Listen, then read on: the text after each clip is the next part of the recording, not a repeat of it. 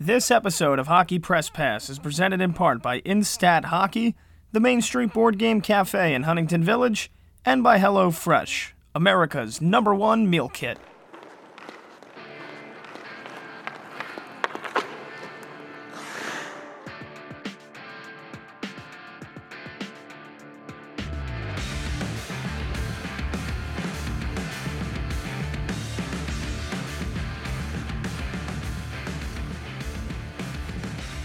Emily Kaplan, name your three all-time favorite athletes. Chris, I gotta start hockey, um, and it's his birthday today, so I feel very happy to share it. Jaromir Jagr. I just loved growing up, was so obsessed with him, just thought he was the coolest, and he still is the coolest because he's playing hockey at 50. Um, you know, my first letter to the editor, the ever time first I was published, was why is the Olympics on so late? Because I want to watch Tara Lipinski skate. So I was tempted to pick her, but um, Mia Hamm was actually more of my inspiration. Um, I was a total soccer girl of the 90s and early 2000s, and that 99 World Cup team inspired me. And then uh, my dad worked for the Yogi Berra Museum and Learning Center for 20 years, and I never got to see him play, but everything Yogi Berra stood for um, everything I hear about him, the stories, because there's so many. Um, he's just an icon to me. Those are three beautiful choices. Happy birthday, Jaromir Jagr. Welcome to Hockey Press Pass, presented by Instat Hockey, the Main Street Board Game Cafe in Huntington Village, and by HelloFresh, America's number one meal kit. Our guest is Emily Kaplan, one of the lead reporters on ESPN's coverage of the NHL, a co host with Linda Cohn of the very popular and entertaining podcast In the Crease a regular contributor on The Point, panelist on Around the Horn, and many, many other things. Prior to ESPN, Emily worked at Sports Illustrated, the Boston Globe, Associated Press, and Philadelphia Inquirer. Thanks so much for doing this. My first question is like how is has life changed overwhelmingly since the ES, since ESPN got the NHL back for you?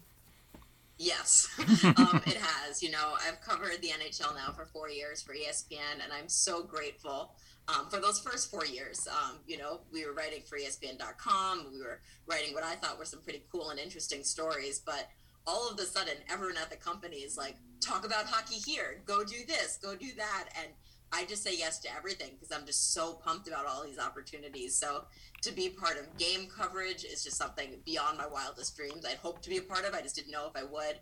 Um, studio show has just been so fulfilling, so cool. If anyone hasn't seen the point, I could probably go on and on about it. Um, and yeah, so my life has changed in that sense. And then just the visibility that I'm getting of, you know, being part of these franchises.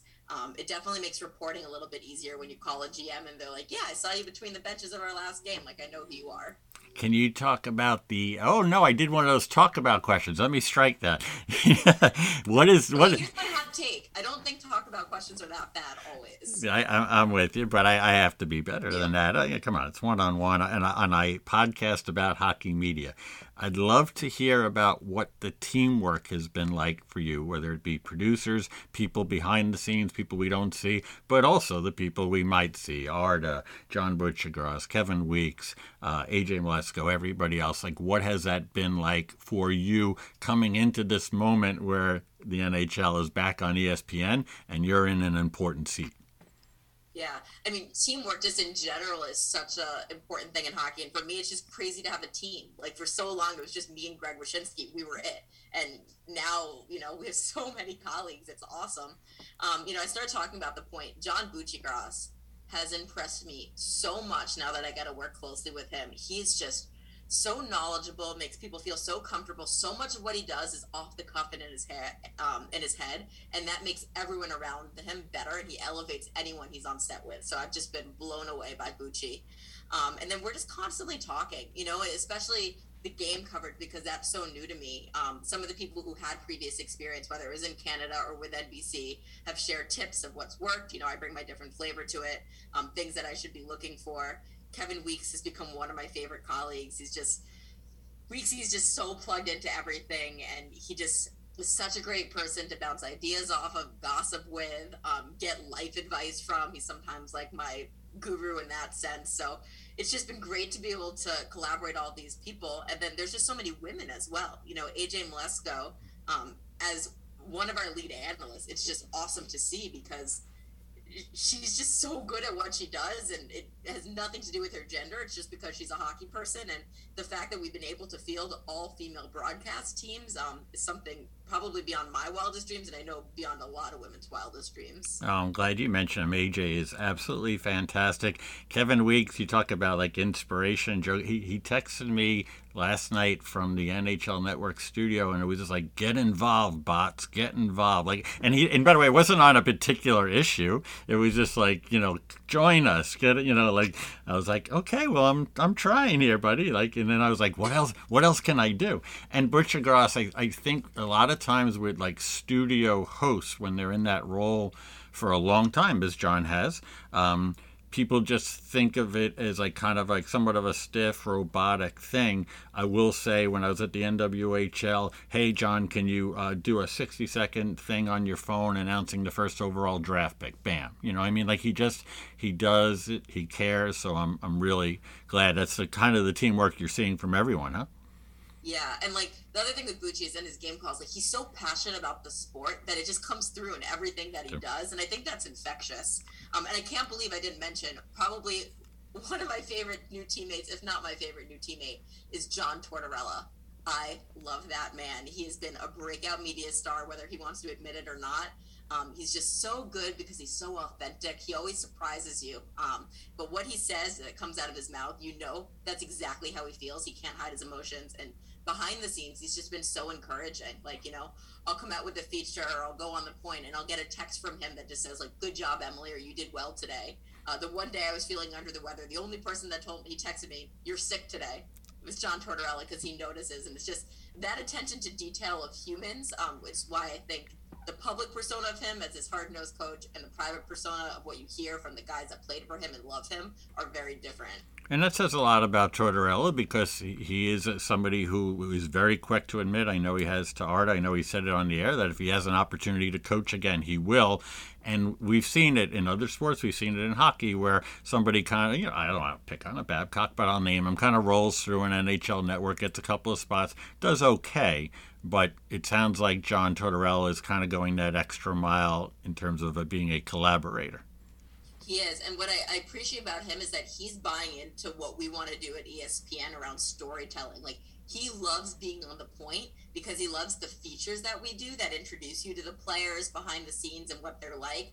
And he sees the importance of that in growing the game. And that's why I love him because he gets it on that big picture level where so many guys in the game, as you know, just don't want to open up about themselves, don't think there's a place to open up, and just want to focus on not using the pronoun I and talk about getting pucks deep. You, you notice that, Gissy? I, I think I, I'm a, I don't know him well, but I, I get the sense that he's even come to really appreciate what goes on at an ESPN. I've seen him after some of your features and others have run where he's been moved or he has said, that was really good. Almost like a little bit surprised. Like, yeah. well, yeah, you know, we do some good work here, but I, I think he's starting to uh, really appreciate it. So I hope he coaches again in the league because it's a more fun league when he coaches, but I also hope he gives you a full season or two, right?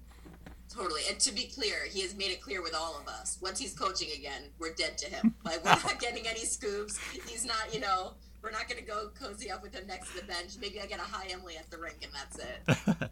Could you possibly describe what a typical work week, mid season, regular season is like for you in terms of your schedule and, and how that sets up? No, I'll, try. Uh, you know, and it's, it's been tough and challenging a bit because we switched the days that games are on. You know, it was Tuesdays and Thursdays at the beginning of the year, I think, and now we're kind of on this Friday. We're about to have Saturdays on ABC, which is super exciting. Um, but I'll try for you. Mondays, um, I signed on this year as if I needed more work to do a podcast for the football club Chelsea, so I record that. Um, usually, kind of to start setting things up for the week, start making calls, thinking about features.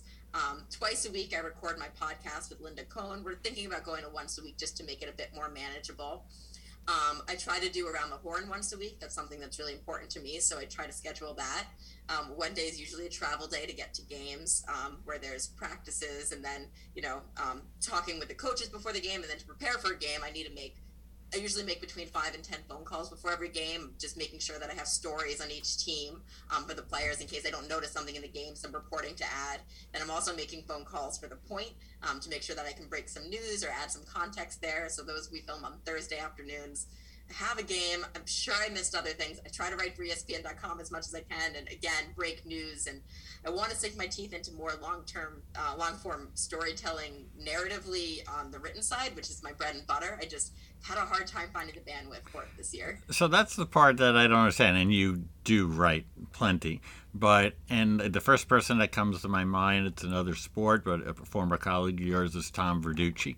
I would see him like all over the TV on this network, that network, and then I'd get the magazine back in the day, and there'd be some three thousand word story, and I'd say to myself, "How the heck did he have time to do this? Or and is there like a factory behind you know? And I understand there's editors and researchers and reporters, but you do like you. I've worked with you on some stuff too, right? Like, how do you find the time to write and to write?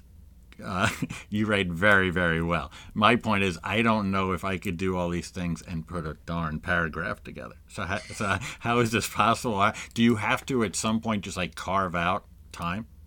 That's exactly what I was going to say. You force yourself to do and you carve out time. And a lot of times, honestly, it's on an airplane um, because, you know, you can't make phone calls on an airplane. You can get Wi Fi and send texts and emails, but that's usually an uninterrupted uh, one to three or four hours where you can just sit down and do it.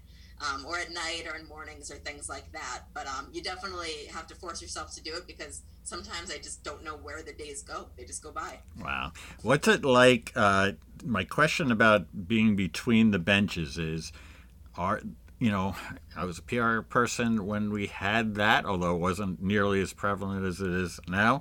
But are there some basic ground rules or an understanding, or is it that whatever you see and hear, it can be considered on the record? I believe that anything that happens down there can be on the record, um, and that is my philosophy. Um, there's certain things that I don't report um, for different reasons. Um, you know, it's one of those things where, like, when you're a beat writer, I felt like the one thing Peter King was one of my first mentors, and he always told me, like, if you write something, you have to show up in the locker room the next day and be able to stand behind what you write. So if I report something on air, I need to make sure that I feel so confident that that's exactly how it went down and I got the full context of it. That if I saw that player the next day, and let's face it, I'll run into them at some point this year, they'll know how to contact me. I can stand behind it. So that's probably the only reason that I would hold something back if I'm like, I didn't quite get the context of that, or they're throwing out a lot of words that I'm like, maybe we don't need to share all of these bad words on air. Um, you know, it's the heat of the moment, but I do think that I share a little bit more than most reporters down there. And, you know, one of the reasons they told me they liked me there was that they've never had someone like me. And um, I've never been there, so everything's new to me. Um, and when I'm absorbing and what I think is interesting or different, the viewer probably would too. Unlike a lot of people who are just kind of accustomed to that, have been around the game, have been in that position before, and hold a lot back. So um, that's why you see me reporting on a lot of the chirping because I personally find that hilarious. And as a viewer, I want to know what these guys are saying to each other. Have you heard, and it'd be up to you if you want to share specifics, of course, we would love it. Have you heard from any players or any teams that just said, oh, I wish you hadn't shared that because of, you know, whatever reason? No, no resistance yet? Okay, good. Do all the teams, um, I don't even know if it's like in some sort of like bylaws somewhere, but do all the teams have to agree to have uh, reporters uh, or somebody between the benches? They don't have to agree to it. However, like I have an example this week where we have the game in Minnesota, and I was really excited to be between the benches. And because it's a makeup game, uh, the Wild sold those seats, uh, so I get to ghosted by the Zamboni instead. Well, I mean, they should offer the the people who bought those tickets the opportunity to squeeze in there with you. They might go That's for what it. I'm saying. They'd have a much better experience. You know, one game I had, and I hate to pick on these fans, but it was St. Louis, and like that one was weird because it was usually it's just the bench, me, the other bench. Um, and this was the visitors bench, I believe, or the home bench, me, a set of fans, and then the other bench. So I couldn't really see what was going on at that bench. And I was so frustrated by those fans because they paid so much money for those premium tickets, and all they did the entire game was take selfies of themselves. Um, so I'd like to think that I could provide a little bit of a different experience, maybe a more curated experience. So Minnesota, if you're listening. You might I say I might want to talk to Aaron Sickman, Billy Guerin, Jamie Spencer. Like at least offer those fans that opportunity. It, it just might make for a really unique, even if it's just for a period, it might make yeah. for a unique thing, right? Where you're having popcorn with them, you're getting in their way. My guess is they. My guess is the fans would be all for it. I'd be surprised. Um, who are can you think of, you know, I'm sure you have, might have several, but can you think of two or three of the, the people who have had the most influence on your career and your work, your writing, your reporting style? So tough. So Peter King gave me my first opportunity out of college at Sports Illustrated when his microsite, the MMQB. Um, and there's just Peter, I'm so grateful for because his whole thing was I've accomplished so much in my career. I have this opportunity where I can create a website. I'm going to hire young writers that then I can have shadow me, see how I do the job, how I get the access, how I build these relationships, how I write 10,000 million words every Sunday night. Um, and to him, I'm just just forever grateful, and so many little lessons I learned along the way. Um, Chris Sprow is someone at ESPN. I wouldn't be covering hockey if not for him because he contacted me initially for an NFL job because I was covering the NFL. Um, and in my job interview, I must have mentioned that I liked hockey a few times because he called me a few weeks later and said, "We don't have any NFL jobs we think you'd take, but our biggest need right now is a national hockey reporter." And I'm just thinking outside the box. I think you'd be great at it. Um, I never would have be where I am today if not for him. And he was just so creative, had some of the best story ideas. Uh, one of my favorite stories I've ever done is hockey players have big butts and can't find jeans that fit that was a collaboration with Sprow of how we came up with that.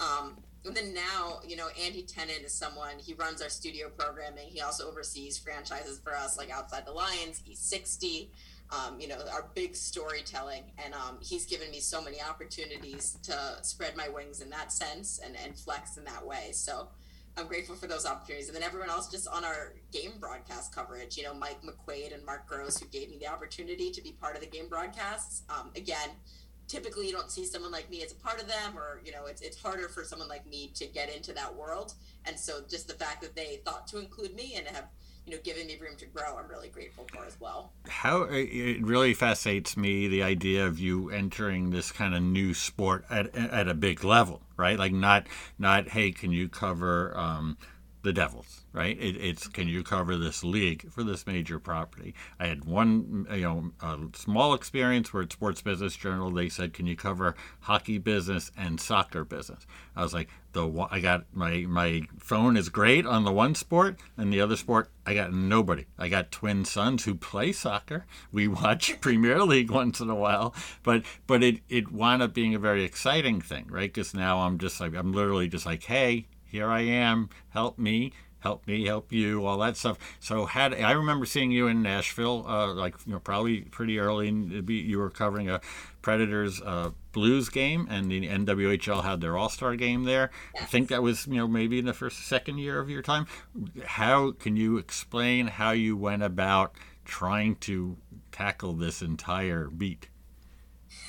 Um, you know, in some ways, I, I, think you explained it really well because it, it's daunting, but it's also nice to be new because you have the excuse to call everybody and say, "Hey, I'm new. Here's who I am. This is what I'm about. This is what I want to do." Um, and, and sometimes you don't get to make those calls if you've been in it. Um, I started in July, which in hindsight was the worst possible time to start because that is cottage season in the NHL. So I think I reached out to like all PR directors, a bunch of coaches, GMs, agents, and like a lot of people didn't get back to me for a while because that's when they usually say F off and uh, go to their cottages on the lakes.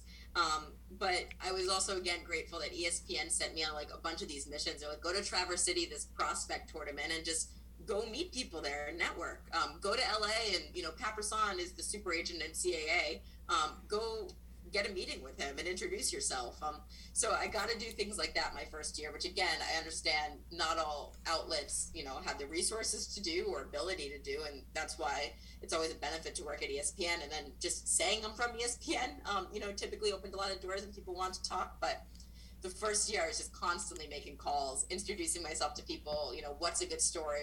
What are the stories that haven't been told? And I also think because I came from the NFL, I had these different eyes and ears where I was comparing things of like, hey, that's different to me, or why do they do things this way? Where, you know, hockey can be a very insular community where everyone comes up exactly the same way and they don't always ask those questions because it's just normalized for them. More Hockey Press Pass with Chris Botta and Emily Kaplan next. We want to welcome HelloFresh uh, to sponsorship of our podcast. HelloFresh, America's number one meal kit. Go to HelloFresh.com slash PressPass16 and use code PressPass16 for up to 16 free meals and three free gifts. With HelloFresh, you get farm fresh pre portioned ingredients and seasonal recipes delivered right to your doorstep. Skip trips to the grocery store and count on HelloFresh to make home cooking easy, fun, and affordable. That's why it's America's number one meal kit.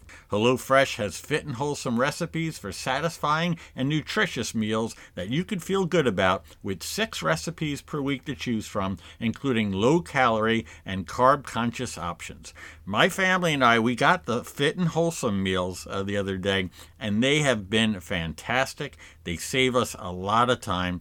One of the great things about HelloFresh is you can easily customize your order online or in the app. That's what we did. You can change your delivery day, your food preferences. You can even skip a week whenever you need to. It cuts back on time spent in the kitchen with meals ready in around 30 minutes or less, and it's 72% cheaper than a restaurant meal of the same quality. So, listeners, please uh, give your thanks back to HelloFresh. Uh, do this for me if you would consider. If you enjoy the podcast, go to HelloFresh.com slash PressPass16 and use code PressPass16 for up to 16 free meals and three free gifts. That's HelloFresh.com slash PressPass16 and use code PressPass16. HelloFresh, America's number one meal kit.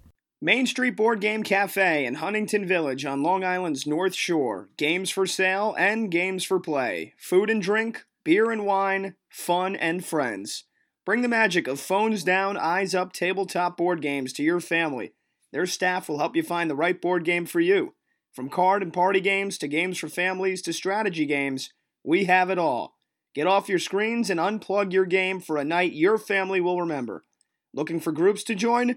Our Magic, The Gathering, Dungeons and Dragons, or Warhammer communities are welcoming for all. Located at 307 Main Street in Huntington Village. Go to MainStreetBoardGameCafe.com for more information. Main Street Board Game Cafe. Find your crowd, unplug your game. What is now that you've been at this for a while and at such a high level? You know, what is it about the NHL and your ability to cover it that you wish was better. I did see some comments that you made, and everybody agrees with you about how the players it just has gone on forever, right?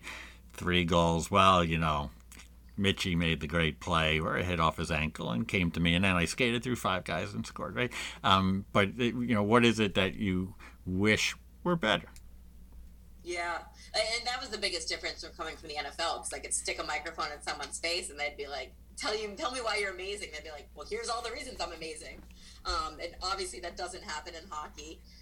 You know I, I again yeah just wish they would open up their lives a little bit more because i really see the value in storytelling um, and us relating to athletes as human beings as reason we want to root for them and i think the best proof of concept there is look at Formula One and what F1 was able to create with the storytelling they did in that documentary series. And I do think the younger generation of players is a little more open to it. And in fact, they're a lot more open to it. Um, there's still these cultural norms where you should say no or you shouldn't make it about yourself. Um, and I totally understand that. I just think there's value if, you know, all we talk about in the sport is grow the game, grow the game. Well, like, this is the way, in my opinion, is the easiest way to grow the game is, is build these guys up and and make fans care about them. Are you able to use examples of pieces that you've done, like the Hughes piece, to you know?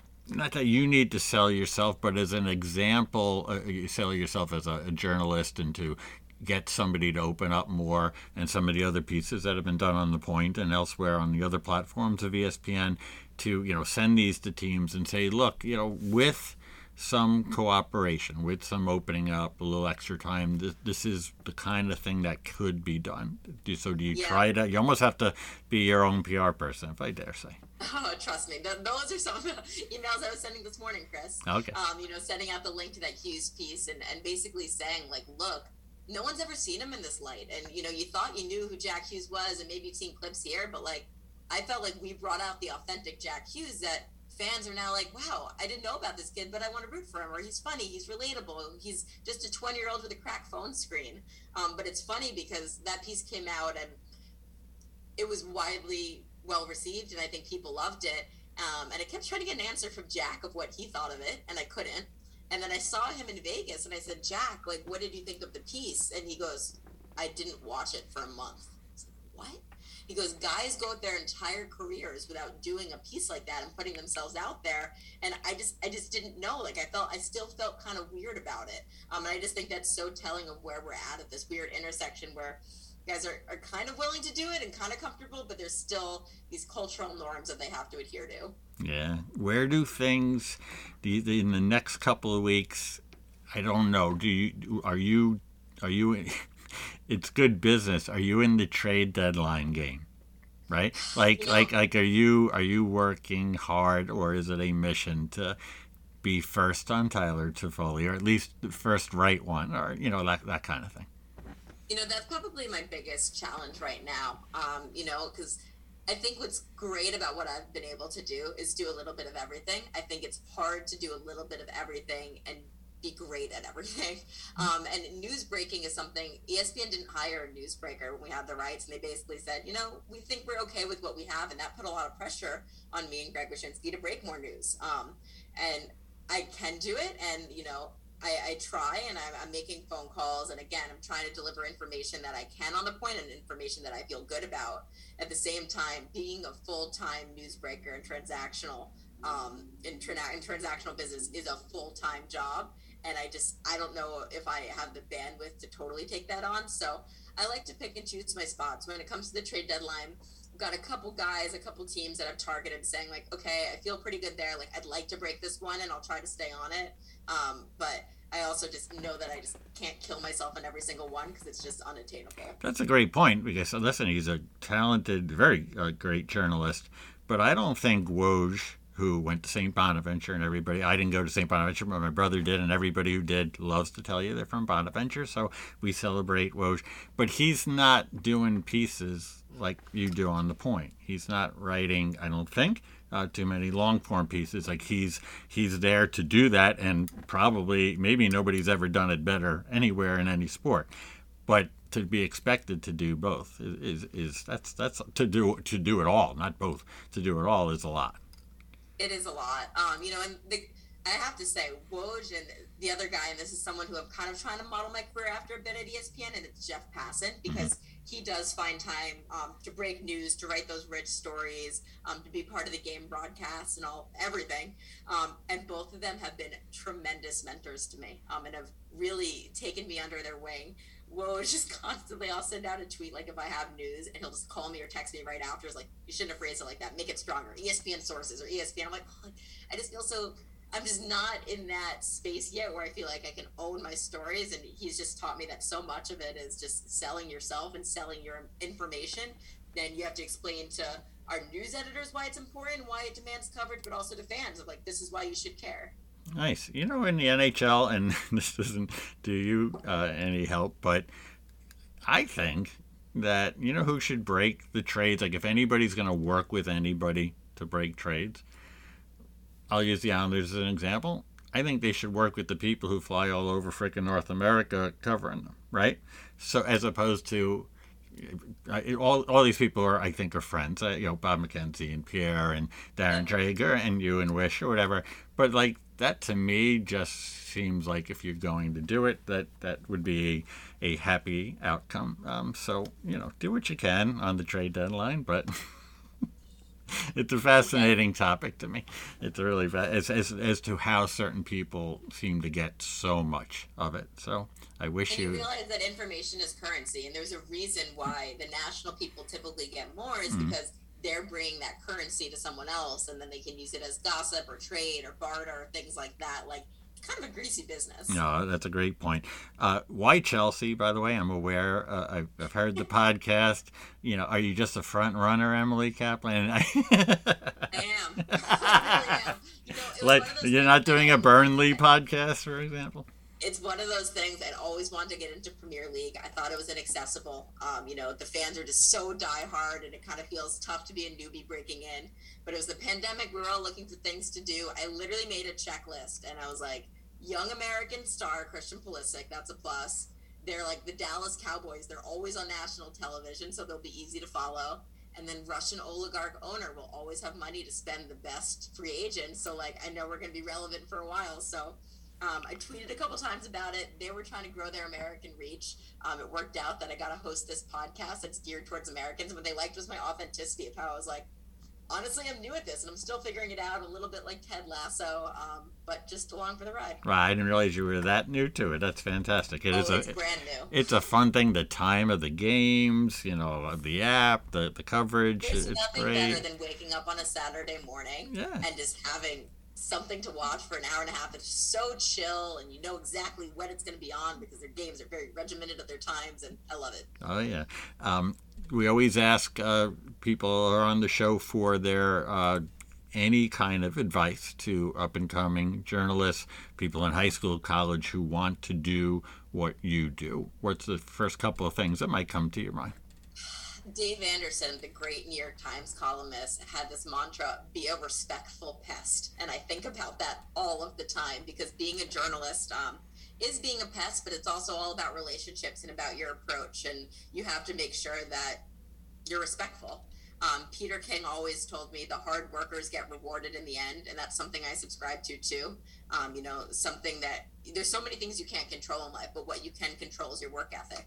Um, and and I'm just constantly thinking about that and making myself invaluable. And early in your career, um, make sure that you try everything. You know, you get experience doing radio, doing TV, doing writing, um, especially writing. Even if you don't become a writer, just having a background and knowing how to write, I'm just shocked by how many people can't communicate well in that form, and it's just so applicable in anything that you do. So learn how to write. Great advice. I realize I got uh, sidetracked when we talked about trade deadline and Woj and process and all that, that I didn't get the chance to ask you that on this uh, February 16th or so, well, actually a full month still from the trade deadline.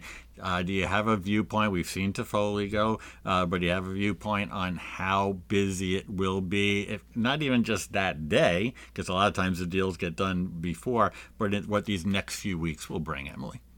I think it's going to be busy. Um, you know, I, I, think just the financials of the NHL um, are such where there's certain teams that view their time as now and are going for it and, and have been pretty vocal about it. There's a lot of defensemen available. Um, I think you're going to see a lot of blue liners moved. Um, there's a lot of teams looking for goalies, so I think you're going to see some goalies moved. Um, you're not going to see a James Harden to the 76ers or anything of that ilk uh, in the NHL. We always tease those. They typically, those type of deals, those big deals happen around the draft or in the summer. Um, but the biggest name I think that will be moved will be Claude Giroux. Um, and I know there's a lot of smoke about the Avalanche. I know they're interested in him. Um, but I wouldn't discount some of those teams on the East, like the Florida Panthers. The Carolina Hurricanes just seem to be lurking around on a lot of big names. Like they were in on Jack Eichel. So, like, I wouldn't be shocked if they made a big splash all, right. also. Uh, I mean, the Panthers, they need offense, right? Like, you know. yeah, exactly. They, they need to score more goals. That's what the game needs. yeah, the Florida Panthers to score more goals. I know they haven't won a cup, but they, I mean, let's stop being so greedy. But if you can get the, if, but hey, if you're the Flyers, you, you make the best move. I get that. You're not looking to, you're in a great spot. You will be for a long time, but you have such uh, journalistic bones. Have you ever considered, or would you ever consider covering other things in the world besides sports? It's a great question. You know, one of my best friends in this business became Isabelle Khurshudyan, who covered mm-hmm. the Washington yeah. Capitals for the Washington Post, and that's how I got to know her. Um, and just as a, like a little side note, because I, I think this story is so instructive to young females. Uh, when I first took the job, she introduced herself to me um, and was like, "Hi, I'm Izzy. You know, we should get to know each other." And I was like, "Who is this girl? She probably wants my job." Um, F her because women are trained to be competitive with each other. Um, and as I got to know her more, I realized no, she A just wanted to be supportive and B didn't want my job at all, had way higher aspirations where she wanted to be a foreign correspondent. Um, so there's a great quote by Taylor Swift there's a special place in hell for women who are mean to other women. And I always subscribe to that. Um, but she's doing this insane job right now where she's literally in Ukraine as we speak, reporting from the border at an impending war. And I'm just so proud of her and she's so brave. And one day maybe I'd like to take on a task like that. I just I'm at the point now where I've already exceeded all of my goals and aspirations for what I want to do with this. So I don't even know if I have other benchmarks at this point. I just want to see where the ride's going to take me. Would you agree that coming off this Winter Olympics, that it's time for women's hockey to take some sort of next step in a big way, whatever that might be? It is. Um, it totally is. And you know, you were inundated in the space for a while. I know you have a lot of relationships there, and I've gotten to know a lot of the players and the key players behind the scenes. And it's just frustrating to me that we just have had this lack of progress, where we don't have a, a league that's paying these women a, a living wage um, and that we do have a league, but none of the top players in the U.S. and Canada want to play in it. And it's just like, how can we wrap our heads around this? And what it comes down to is women's sports is an investment. Um, you know, I think you need to invest for it to grow, and, and, and someone needs to come in and, quite frankly, fund it and get the structure to it um, and the leeway to let it grow and become and flourish like we've seen in the WNBA. You know, I almost wonder if we just need to be thinking of a different approach. You know, we, we focus on so much of what the league is, and like I'm thinking about Formula One and F1 and what we're doing at ESPN through storytelling and building hockey. Like maybe they need to take that approach and you know do a all access scenes of what it's like to be in the PHF or PHWA um, and the sacrifices these women make, and maybe that would open up their stories to a larger audience and make them care about them, and, and that could bring that audience in. But um, it's just sad to me that there's so many athletes that have gone through the prime years of their career and have really missed out on having a pro career. Um, and it just sucks. Yeah, it does. Um, I believe, I feel uh, very confident. I couldn't, I don't know exactly what it's going to be, but uh, there's going to, I just believe there's going to be a new entity in 2022 by the end of 2022, and I'm excited to see uh, that announcement and how that all shakes out with all the other entities that are involved, including the the PH, uh, the uh, Premier Hockey Federation. So, lastly, um, as I mentioned earlier, I, I, I, came down and said hello to you. You were cover, you weren't covering our game, but you were nice enough to do some stuff. Uh, the Blues. By the way, the Blues played. So the game was in Nashville. The Blues won in overtime, and I bring this up a lot because like the every time the Islanders lost a game this year, which was a lot with COVID and everything, but Craig they won the Blues won in overtime. Berube had only been coach for a couple of weeks. He walked by me. I knew him briefly because he had a cup of coffee with the Islanders and the Flyers where I interned, and he just like kind of like went like he shook he shrugged to me like because they they did they they they hired him and then they proceeded to never lose. Uh, so it's it's it's it's it's hope for other teams. I digress. Emily Kaplan, I meet. I know. I didn't know. You know, we talk, and uh, you live in Chicago. I learned yesterday that Dave Kaplan is your father. I so Dave Kaplan was a sports editor with the New York Daily News. I knew Dave. I'd like to. Th- hopefully, he might remember me. It was a long time ago, but yes. I had. But okay. Okay, I knew. I know Dave. I knew him when he went to the. Uh, I knew when he went to the Yogi Berra Museum it's just a, it's an amazing thing. I guess because your last name is right, it's not one of these things that you'd be like, oh, you must be related to, right? So and it's funny because yeah, you're a New Yorker, so I feel like you know him in that sense. I just get so skeptical because everyone's like, you live in Chicago. Oh, like I know your dad, Dave Kaplan. He's a radio personality here, and I'm like, oh no, that's not my dad. that is so funny. I didn't know your roots. I didn't. I just knew your work uh, and knew you a little bit, but I didn't know anything about your roots. So he was a terrific guy. He was always fair uh, to the Islanders when I was there, which is not easy, right? Being a city tabloid, and you have these other two teams, the Devils and the Islanders, making runs at you and asking, you know, why can't Wayne Coffey do a 14-page feature on us And the in the back? I'm dropping another name from the past, and um, so I, I, just did want to ask you, like, uh, uh, that must have he must have been some influence on your career, and he must be. Uh, these are my words. Must be exceptionally proud so the story always tells that I'm a middle child, um, three girls, and I have serious middle child complex. And I always thought my dad hated me. Um, and part of it was because of his crazy hours. He was a Sunday sports editor of the New York Daily News, and he was just never home.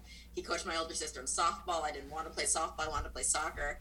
Anyway, inherently, to get closer to him, I chose the profession that he did, which was sports writing.